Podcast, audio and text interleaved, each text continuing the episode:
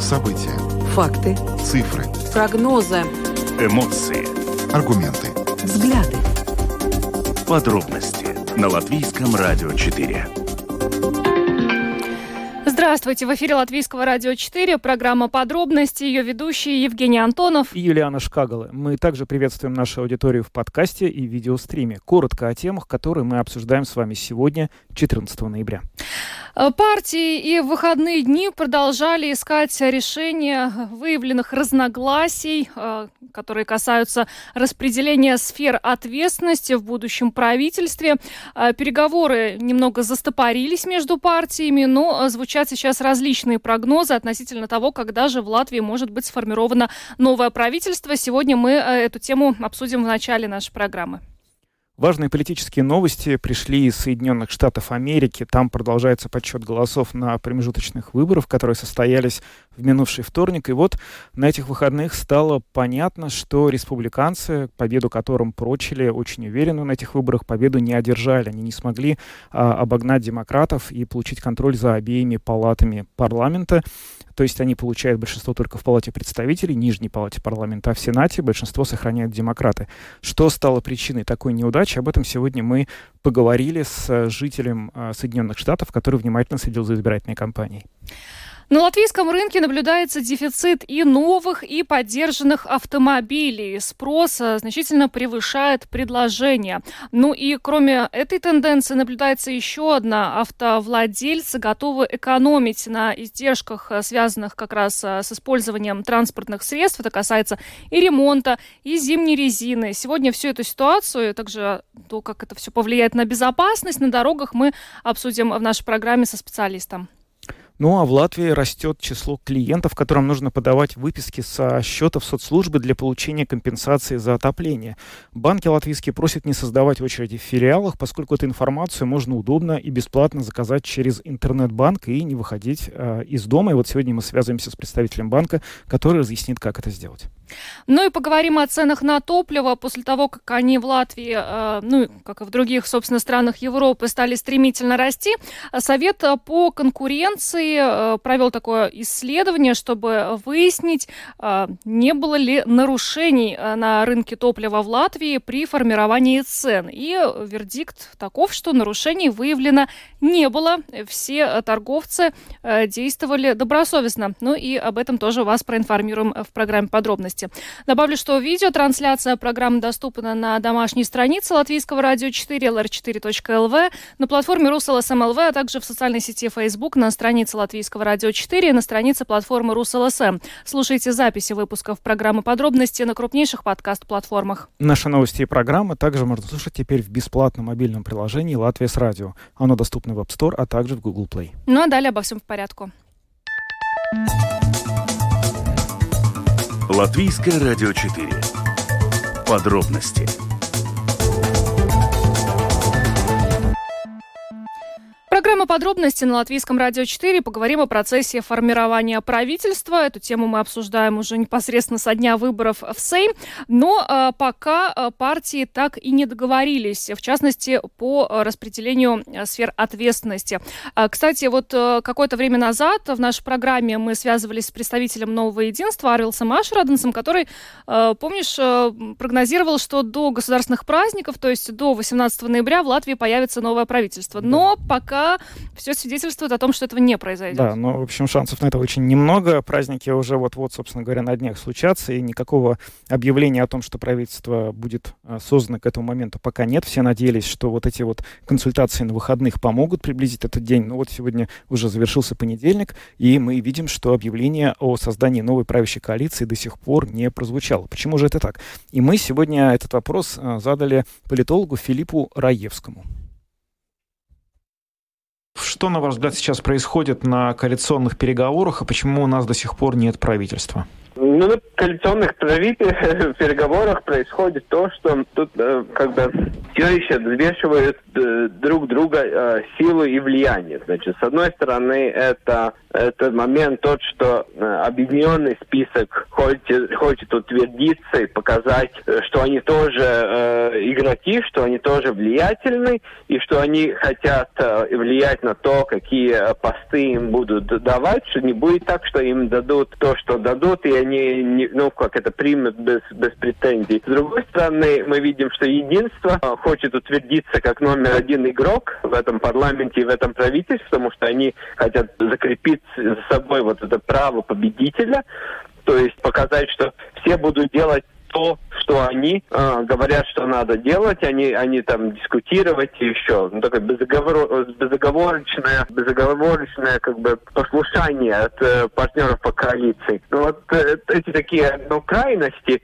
они создают вот э, ситуацию такого рода, что они никак не могут создать правительство. Ну и третий момент, это то, что президент еще не назвал кандидатов в премьеры, что ну, делает ситуацию, что у господина Каринча нет этого статуса, который что, что ну, как бы нехорошо влияет на его, на его позиции в глазах партнеров коалиции, потому что они всегда могут задать вопрос, а кто же ты такой? Потому что он, в конце концов, еще не назван как кандидат в премьеры то, вокруг чего сейчас крутится противоречие между новым, единств, новым единством и объединенным списком, вот эти вот распределения сфер ответственности? Или на самом деле есть вот э, вопросы между ними по поводу того, э, с чего, грубо говоря, начать? Э, с раздела портфелей или вот, собственно, составления декларации? Я думаю, что тут есть определенного рода страх э, от того, что а вот если э, получим вот болезненное министерством благосостояния или здоровья, будет ли деньги, потому что ну, единство популярно и известно тем, что они умеют вот такие бюрократические, политические игры разыгрывать, что вот кто-то, они получают ну, какой-то пост, э, например, такой болезненный, и тогда они начинают своего рода такие пытки, не давать деньги, смотреть, ну вот давайте там принесите план, как вы будете реформировать. То есть они э, как бы пускают по такому пути агонии своих политических партнеров. И в результате они получают от этого политические очки. Мы очень хорошо видим, как они э, удачно такого рода игру сыграли в прошлом парламенте, в результате чего они стали лидирующей партией. И это тоже как бы настораживает партнеров тот же, тот же объединенный список. Потому а, тут не вопрос, что в первую очередь. Они же все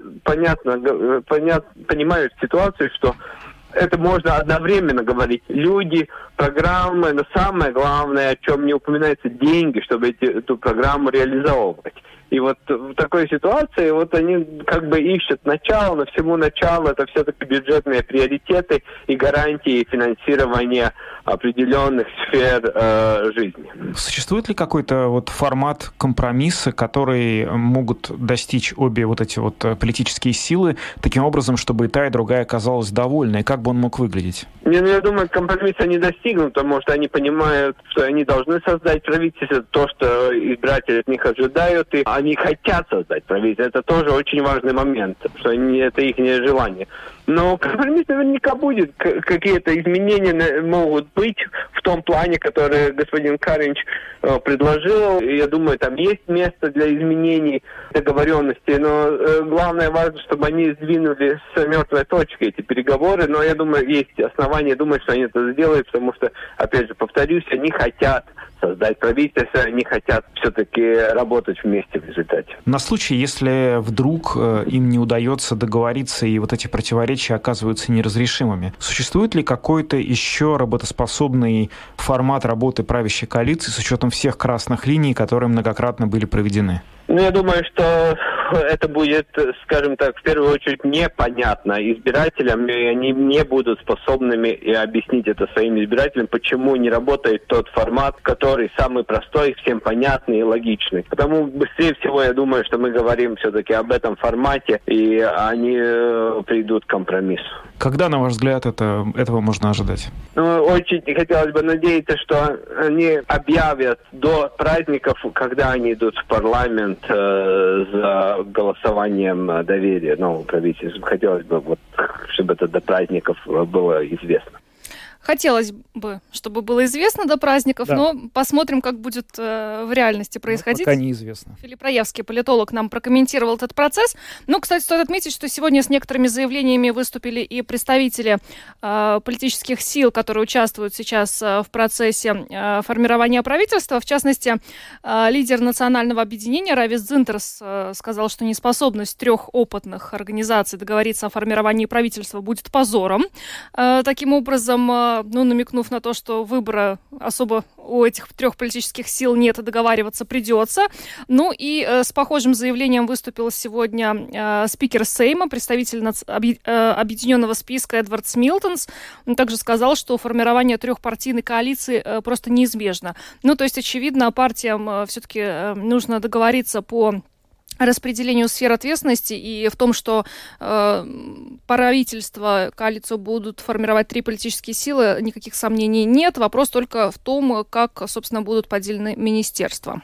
Да, очевидно, но с другой стороны, вот сегодня еще один депутат объединенного списка, Марис Кучинскис, сделал тоже довольно такое, в общем, неоднозначное заявление. Он сказал, что вот он ознакомился с состоянием бюджета буквально на минувших выходных, и исходя из того, что он увидел, э, в Латвии чрезвычайно печальная картина, дефицит бюджета порядка 7%, что, в общем, э, идет, не идет ни в какое сравнение с э, Эстонией и с Литвой, где дефицит бюджета около 2%, и вот, мол, мы выглядим так, как будто бы вот мы после бала здесь остались, и вот осталось нам все это разгребать. То есть э, э, довольно печальное, в общем, э, настроение высказано господином Кучинскисом. Непонятно, насколько, в общем, это повлияет на ход переговоров, который идет. В общем, в любом случае, неоднократно сами участники этих переговоров сказали, что другого потенциального формата коалиции нет. И, собственно, политолог Раевский тоже об этом нам сказал сегодня. Ну, а мы двигаемся дальше, переместимся в Соединенные Штаты. Мы переместимся в Соединенные Штаты и поговорим о выборах парламентских, которые прошли 8 ноября. Это были промежуточные выборы в э, Конгресс. Э, избиралась Палата представителей, Нижняя Палата парламента и Треть Сената, Верхняя Палата парламента.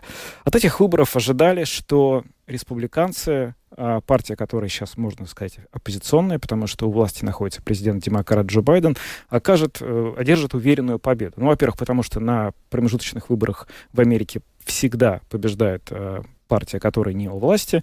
И, во-вторых, потому что в Америке очень сложная экономическая ситуация, высокая инфляция, а сам президент Джо Байден а, чрезвычайно непопулярен. Так вот, все эти прогнозы оказались посрамлены, потому что, а, значит, если в Палате представителей республиканцы смогли получить небольшое большинство, гораздо меньшее, чем им предрекали, то в Сенате большинство по-прежнему будут удерживать демократы. О том, что, собственно говоря, происходило в Америке, какое на самом деле влияние на ход кампании одержали вот эти вот все расклады и как на нее это все повлиял э, бывший президент Трамп, мы поговорили сегодня с жителем Вашингтона Алексеем Волунцом, который давно живет в Соединенных Штатах и очень внимательно следил за событиями в этой стране. Почему красная волна, вот этого, грубо говоря, победа, убедительная победа республиканцев на промежуточных выборах в целом не получилось? Почему она захлебнулась, на ваш взгляд? То есть здесь есть а, две истории, которые обе партии могут себе рассказывать. То есть здесь а, один набор фактов, но каждый может интерпретировать как, как хочет. Если вы, например, а, демократ, то вы говорите себе примерно так, такую историю, что а, вот смотрите, а, все было против демократов на этих выборах. Да? Исторически, традиционно на промежуточных выборах а, побеждает партия власти проигрывает. И, и часто проигрывает очень сильно. То есть демократы должны были проиграть.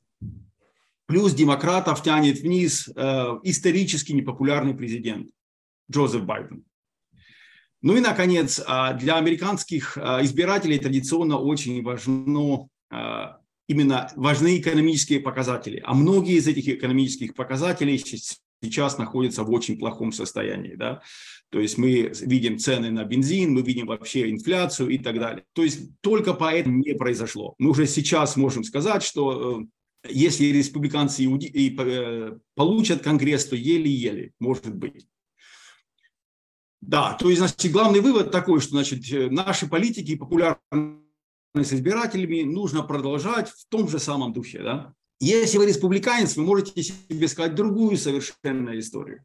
История выглядит примерно таким образом, что никакие а, исторические параллели здесь проводить нельзя, потому что а, до в, в очень высокой степени сейчас за демократов выступили все корпоративные медиа и абсолютно весь технологический комплекс да, США. То есть давление на избирателя было, было беспрецедентным, то есть здесь исторические параллели неверны.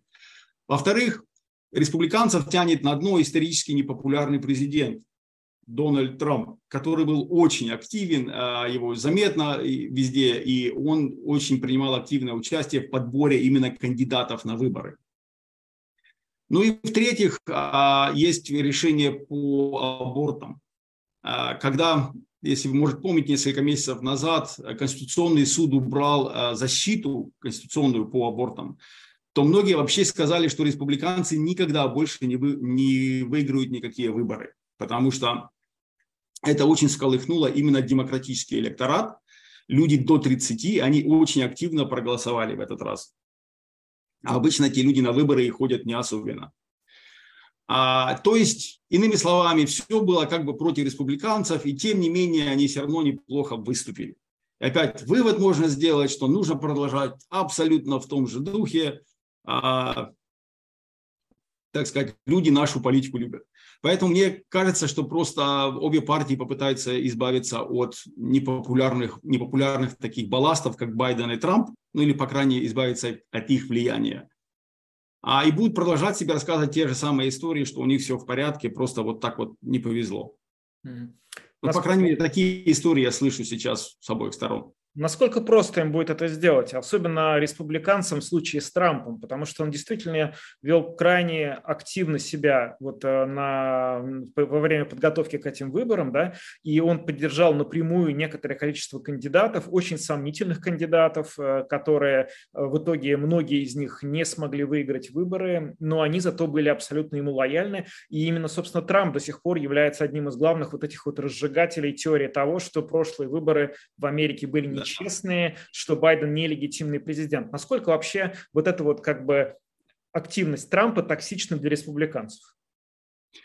А, это отличный вопрос. Никто не сможет сказать. Я могу просто судить по а, такому анекдоту от себя. Да? У меня есть знакомый, который является ультрареспубликанцем, мага, Трамп-любитель и так далее, и так далее. И вот в первый раз после этих выборов он начал говорить, что может быть Трампу, в общем-то, лучше на пенсию, да? потому что есть такие замечательные лидеры, как а, Десантис, губернатор во Флориде, который перевернул штат а, солидно в красную зону, да, а, и что вот надо Трампу все-таки как-то потихоньку уходить со сцены. Раньше такое даже подумать нельзя было. То есть как, даже вот хардкор мага, такие вот люди, начинают понимать, что Трамп, в общем, может, его время ушло. Поэтому надежда есть и для очень многих избирателей здесь, особенно для женщин да, и так далее. То есть он абсолютно неприемлемая фигура.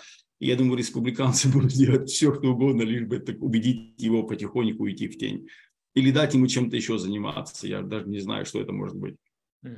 Демократам в этом смысле просто. Можно уговорить Байдена на, не выдвигаться на второй срок. Да, и это будет выглядеть нормально.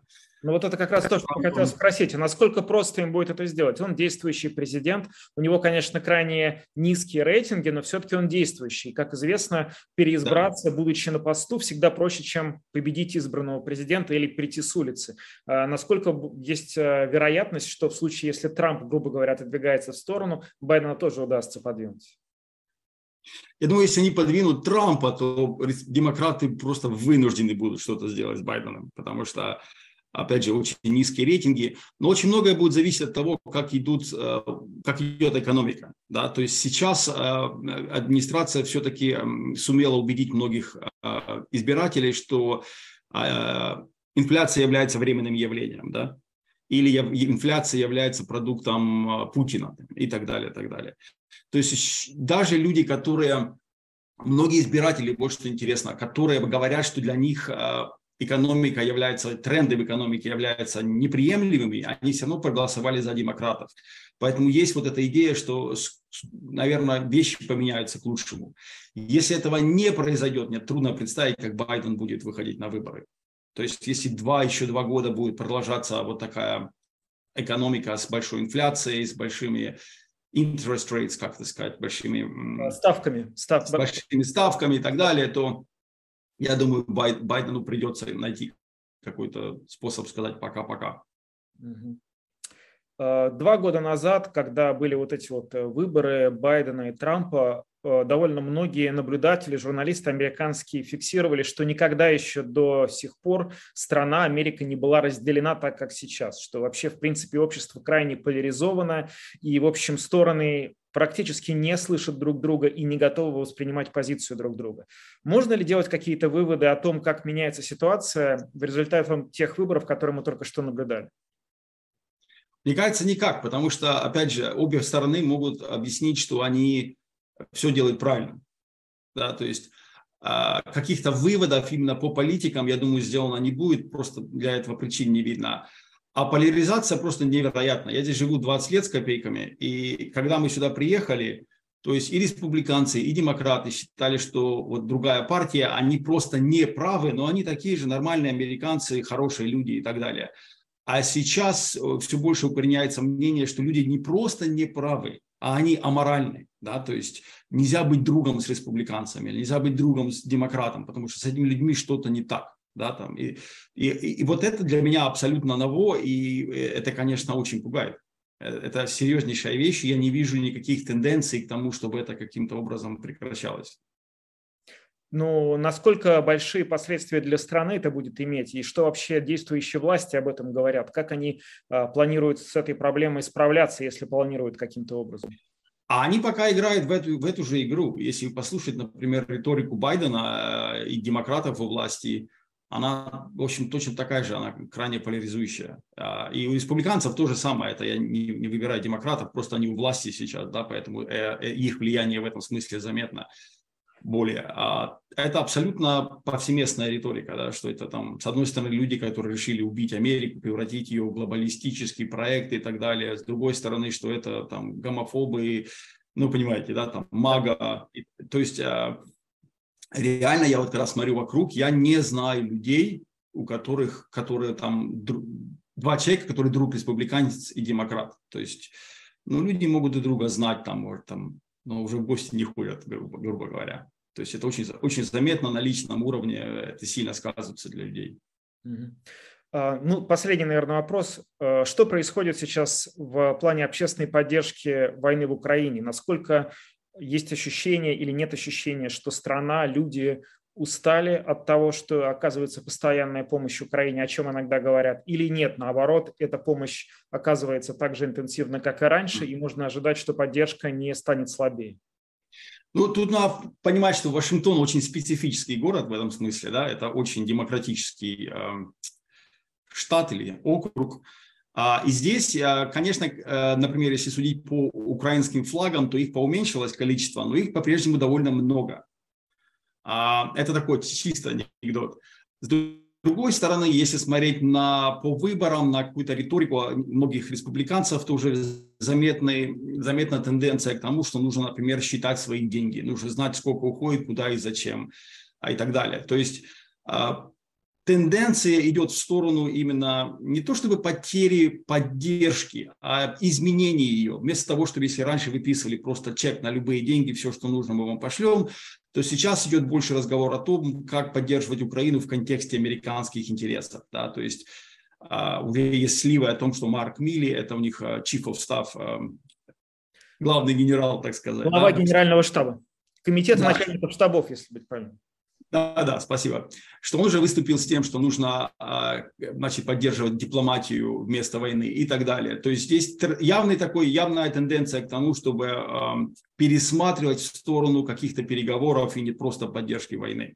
Но как далеко это зайдет, очень трудно сказать, потому что да, э, в, в обществе уже примерно 50 на 50, зависит от того, как вопросы э, складываются. Но у меня такое ощущение, что в американском эстеблишменте все равно еще поддержка войны очень популярная, поддержка Украины очень популярная тема, поэтому я думаю, это будет продолжаться еще какое-то время, примерно в похожем формате.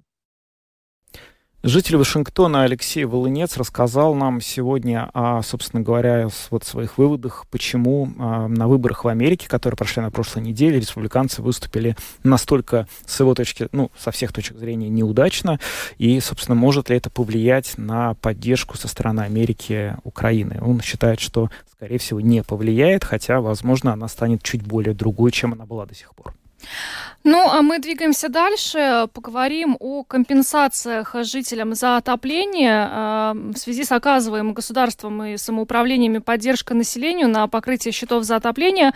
Выросло э, число тех клиентов, которым необходимо подавать выписку с банковского счета в муниципальные социальные службы. И вот э, э, люди приходят в банки, в филиалы для того, чтобы эти выписки получить, тем самым создать создавая очереди. Вот э, банки выступили с э, ну, такой информацией о том, что все это можно сделать онлайн, не выходя из дома, таким образом не создавая эти очереди в филиалах. Кстати говоря, вообще об отоплении, сегодня тоже пришла не очень хорошая информация от Рига Силтумс. Дело в том, что с 28 ноября Рига Силтумс повышает э, тариф на теплоэнергию еще на почти 8%, и таким образом тариф составит почти почти 184 евро за а, мегаватт-час. Таким образом, а, учитывая государственную программу поддержки, рижанам придется платить по 112 евро 39 центов за мегаватт-час. Это без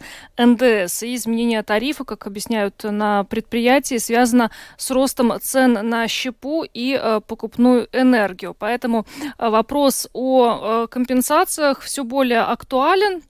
Э, становится, но э, э, еще раз стоит отметить, что для этого не обязательно приходить в банк для того, чтобы получить эту выписку. И вот сейчас мы как раз э, свяжемся с представителем банка для того, чтобы э, ну, выяснить, как это все можно сделать э, непосредственно онлайн.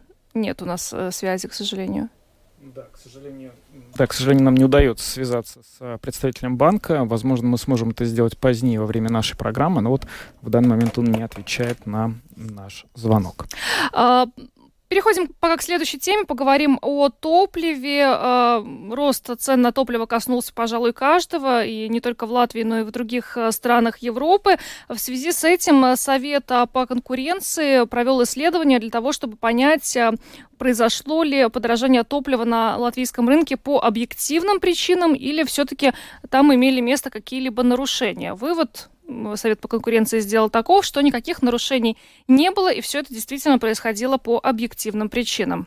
Да, и сегодня с утра в эфире нашей программы нашего радио «Домская площадь» был глава Ассоциации торговцев горючим Оэр Скорчевский, с которой, в общем, рассказал про то, а, на самом деле, до какой степени выводы Совета конкуренции мы можем им доверять, и вообще сделал свои прогнозы по поводу того, какие, собственно говоря, цены будут на топливо в дальнейшем эксперты говорят, что ситуация такова, что э, вот в таком совсем доступном, удобном виде информации, а, которая бы каким-то образом обобщала, э, где, на какой заправке какая цена присутствует, и таким образом стимулируя вот выбор той самой низкой цены, а, у нас, к сожалению, нету а, такого. Вот а, по вашему мнению, вот потому что в других странах Европы такая система есть, она очень удобная. Вот по вашему мнению, а, не хватает а, такого рода источника информации? Так как мы это не обсуждали, вообще такой вопрос не поднимался, мы не были никакой рабочей группе Совета конкуренции. Так что я скажу сразу отрицательно по таким причинам. В Латвии очень-очень большая конкуренция, как э, Совет конкуренции в своем э, выводах уже пишет, что моментом э, рынок реагирует на любые изменения, то есть в течение, даже я скажу до несколько часов. Из-за этого все как будто ясно. И с второй стороны, те примеры, которые Австрия, где, скажем, 2, 2700 заправок и, и 8 миллионов жителей, мы со своими заправками и объемами на пятом месте снизу. То есть ниже нас только Малта, Люксембург, Кипр, Эстония – такие государства. У нас рынок очень прозрачный. И надо иметь в виду, что потребители, те, которые по договорам, те уже по договорам, а те, которые частные, в Латвии в маркетинге используется большая часть э, карточек лояльности. То есть выбор у клиентов уже сделан. И тогда, когда есть карточка лояльности, самое главное то, э, какую, какую карточку лояльности они используют, что там будет, какие там услуги, что там будет по скидкам и так далее. Так что я отрицательно к этому отношусь. Э, отношусь так, что это будет только административная нагрузка на торговцев топливом. Э, спасет ли нас э, карточка лояльности в декабре? Я напомню, что с учетом э, предстоящего в декабре ограничения поставок российской нефти и в том числе традиционного спроса на топливо, не исключаете ли вы, господин Корчевский, что цена за литр может достигнуть трех евро? Нет, я пока такого сказать не могу. Знаю, что на мировых рынках очень ведется большая работа, чтобы не было таких драматических скачков. То есть тот максимум, который мы уже перешли в октябре, то есть после забастовки нефтеперерабатывающих, на, на нефтеперерабатывающих заводах во Франции. А, то есть забастовки закончились, цены снижаются на дизельное топливо. Именно как будет? Я думаю, что все эти встречи, которые имеют э, главы государств, те, которые пройдут в ноябре, примерно они уже э, делают такие как сказать, намеки, что большого скачка не должно быть. Попрошу вас прокомментировать э, еще э, следующий вывод. Э, опять же, ссылаюсь на исследование Совета по конкуренции. В ходе изучения рынка было установлено, что львиную долю стоимости топлива формируют факторы, на которые торговцы не могут повлиять. Ну, мы понимаем, да, закупочная цена, налоги, на них торговцы, ну, прямым, во всяком случае, образом не влияют. Однако же примерно 7% от конечной цены составляет наценка торговцев. А вот это тоже да. признал Совет по конкуренции. И это, э, вот опять же, постановил Совет э, больше, э, чем некоторые участники рынка ранее заявляли сами. Вот почему такое расхождение? Заявлено было 1%, а он... Ну, я не могу комментировать таких заявлений, я просто их не знаю то есть комментарий у меня никакого на данный момент есть. Скажу только, что на этот раз были прямо объективные, это объективные данные, потому что торговцы топливом давали все э, расходы, то есть разницу в цене, разницу закупки, и тогда получилось, скажем, условных средних 7%. Значит, это так. Что было ранее, наверное, это было, может, не официальное заявление, но тут уже все по по расчетам. Значит, на данный момент ситуация такова, что 7%. Может быть, э, буквально совсем коротко, вскользь мы уже коснулись этой темы, и между тем, э, вот ваш прогноз на ближайшие месяцы, что будет происходить э, с ценами? Не знаю не знаю даже, не знаю, что будет на следующей неделе. Я вам говорю, что все эти э, встречи на уровнях разного вида, да, они глушат эту э, возможность э, увеличения цены. Вы знаете, что э, два месяца назад ОПЕК объявил, что с ноября будут уменьшать добычу, пока этого и не случилось. Так что нет, я этого прогноза никакого не могу сделать. Как, я думаю, что это этот э, три месяца будут очень, очень такие интересные, потому что шестой пакет санкций становится в силу и 5 декабря, потом какие-то пункты 5 января и последние уже в феврале. Так что вот в течение трех этих месяцев мы увидим. И главная составляющая все-таки это рецессия эм, экономики в Европе, в мире в целом. Я думаю, что это будет главное условие, которое будет составлять ну, цену на бирже бензина и дизельного топлива. Это был Лойер Скорчевский, глава Ассоциации торговцев горючим, который прокомментировал э, заключение Совета по конкуренции. Напомню, относительно того, что э, подорожание топлива на латвийском рынке произошло по объективным причинам, никаких нарушений при формировании цен выявлено не было. Ну да, вот действительно, и я хотел бы обратить внимание на, того, на то, что он наш эксперт сказал в самом конце своего выступления, что действительно вот сейчас мы переживаем, мы подходим к моменту, когда будут происходить события, которые могут повлиять на цены на топливо чрезвычайно сильно. Это введение, в, в общем, в си, вступление в силу санкций, которые санкций против России, европейских которые связаны с ограничением продажи нефти и нефтепродуктов. Э, их введение начнется в декабре и будет продолжаться до февраля, когда, собственно говоря, уже будет запрет на поставку нефтепродуктов, включая дизель э, на территории Евросоюза из России. И действительно, после того, как это все пройдет, вот тогда мы действительно сможем говорить, насколько все-таки все эти политические меры, которые были приняты, повлияли на уровень цен. И, в общем, после этого мы будем уже делать выводы о том, какие цены будут на долгосрочную перспективу. Ну а мы возвращаемся к теме компенсации за отопление. Э, возрастает количество клиентов, которые должны подавать выписки со счета в социальную службу для того, чтобы получить э, компенсации за отопление от государства или самоуправлений. Э, и вот, в частности, банки сообщают, что это все можно сделать онлайн, при этом не создавая очереди филиалах. Сейчас а, более подробно об этом поговорим с руководителем пресс-службы Светбанк Янисом Кропсом, который с нами сейчас на связи. Янис, добрый вечер. Добрый вечер. А, получается, что э, люди искусственно как бы создают очереди в филиалах, да, приходя э, непосредственно в банки и э, для того, чтобы им ну, вот дали эти распечатки, выписки со счета для того, чтобы подать в социальную службу. Ну, можно так сказать, потому что просто то, что мы замечаем, что вырос этот объем э, интереса у клиентов, которые просто, наверное, ну, либо не подумали, что это можно сделать через интернет-банк, либо просто не знали. Потому что многие всякие эти пособия, которые сейчас, э, скажем так, присваиваются от всяких муниципалитетов, в зависимости от э, вида отопления, там, либо на дрова, либо на гранулы и так далее – для э, э, этих пособий нужно дать выписку, этот отчет счета, на какие затраты вы там деньги тратили, и где-то показать, где вы покупали там либо гранулы, либо дрова, либо что-то другое. Ну вот, и люди, конечно, начали приходить, интересоваться, как они эти выписки могли бы получить, и поэтому просто, конечно, мы хотели подсказать клиентам и вообще людям. Я здесь не могу сказать, что это у всех банков так, но у Светбанка это так сделано уже где-то пять лет что не надо обязательно приходить в филиал и распечатывать эту декларацию отсчета и штамповать.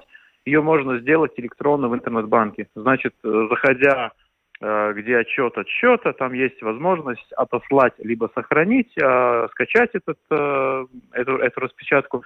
И просто если выбирать формат ASIC, который является электронным документом, штампованным банком электронно, а его можно просто выбрать, в которую социальную службу а, переслать. Это значит, что э, если вы приходите в филиал, вы должны э, сперва взять э, бумажку, которая штампуется, тогда идти в социальную службу и, подавать эту, этот документ еще в социальную службу. Через интернет-банк, по-моему, самое важное это то, что вы очень много времени экономите, потому что вы сразу отсылаете в нужный социальный в нужную социальную службу выбирая, в каком муниципалитете она на, находится.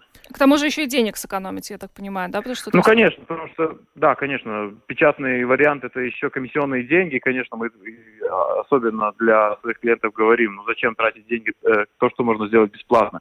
Конечно, это не влияет на малообеспеченных э, персон, потому что для малообеспеченных персон э, банк имеет э, льготы – но в основном те люди, которые приходят, это не обязательно должно иметь э, смысл, что они малообеспеченные. Потому что, например, э, пособие на дрова даже без чека можно, по-моему, до конца ноября я могу ошибиться, конечно, на, насчет даты, но можно э, даже любой человек просто получить это пособие, если он может показать, где он заплатил за эти дрова.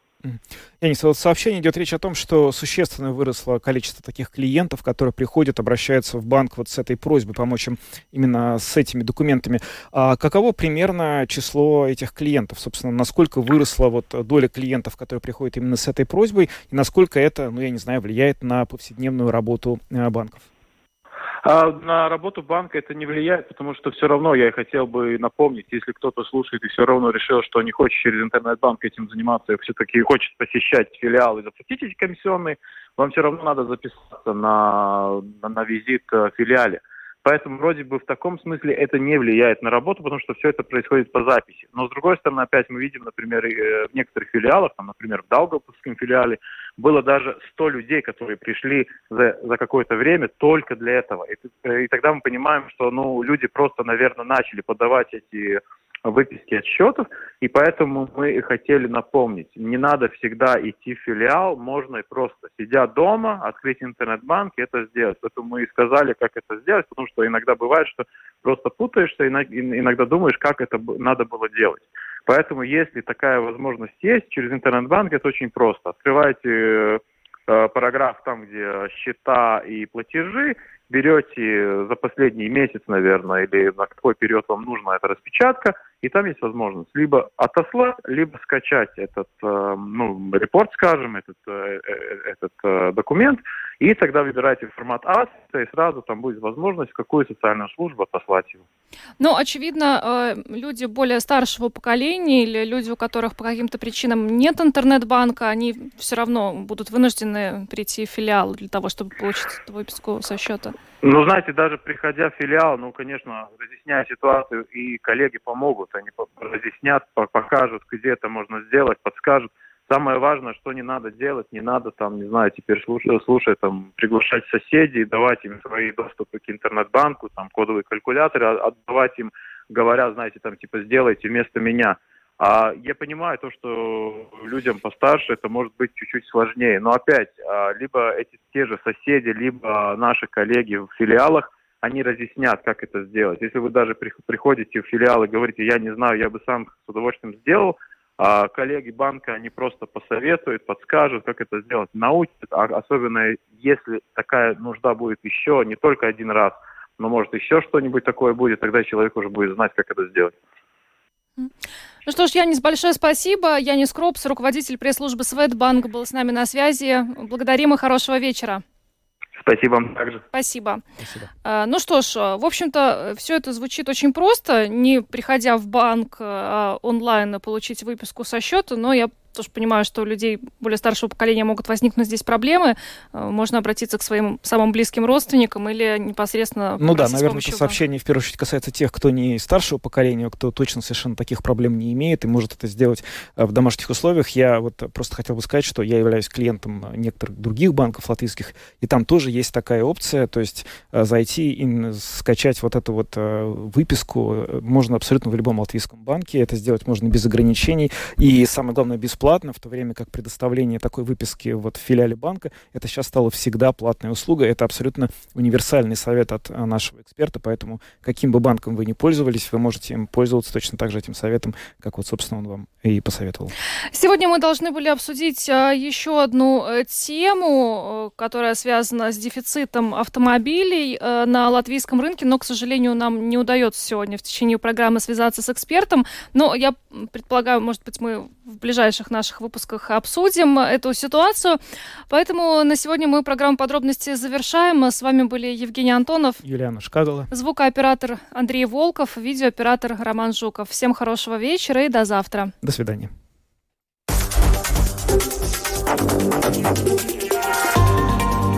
Латвийское радио 4. Подробности по будням.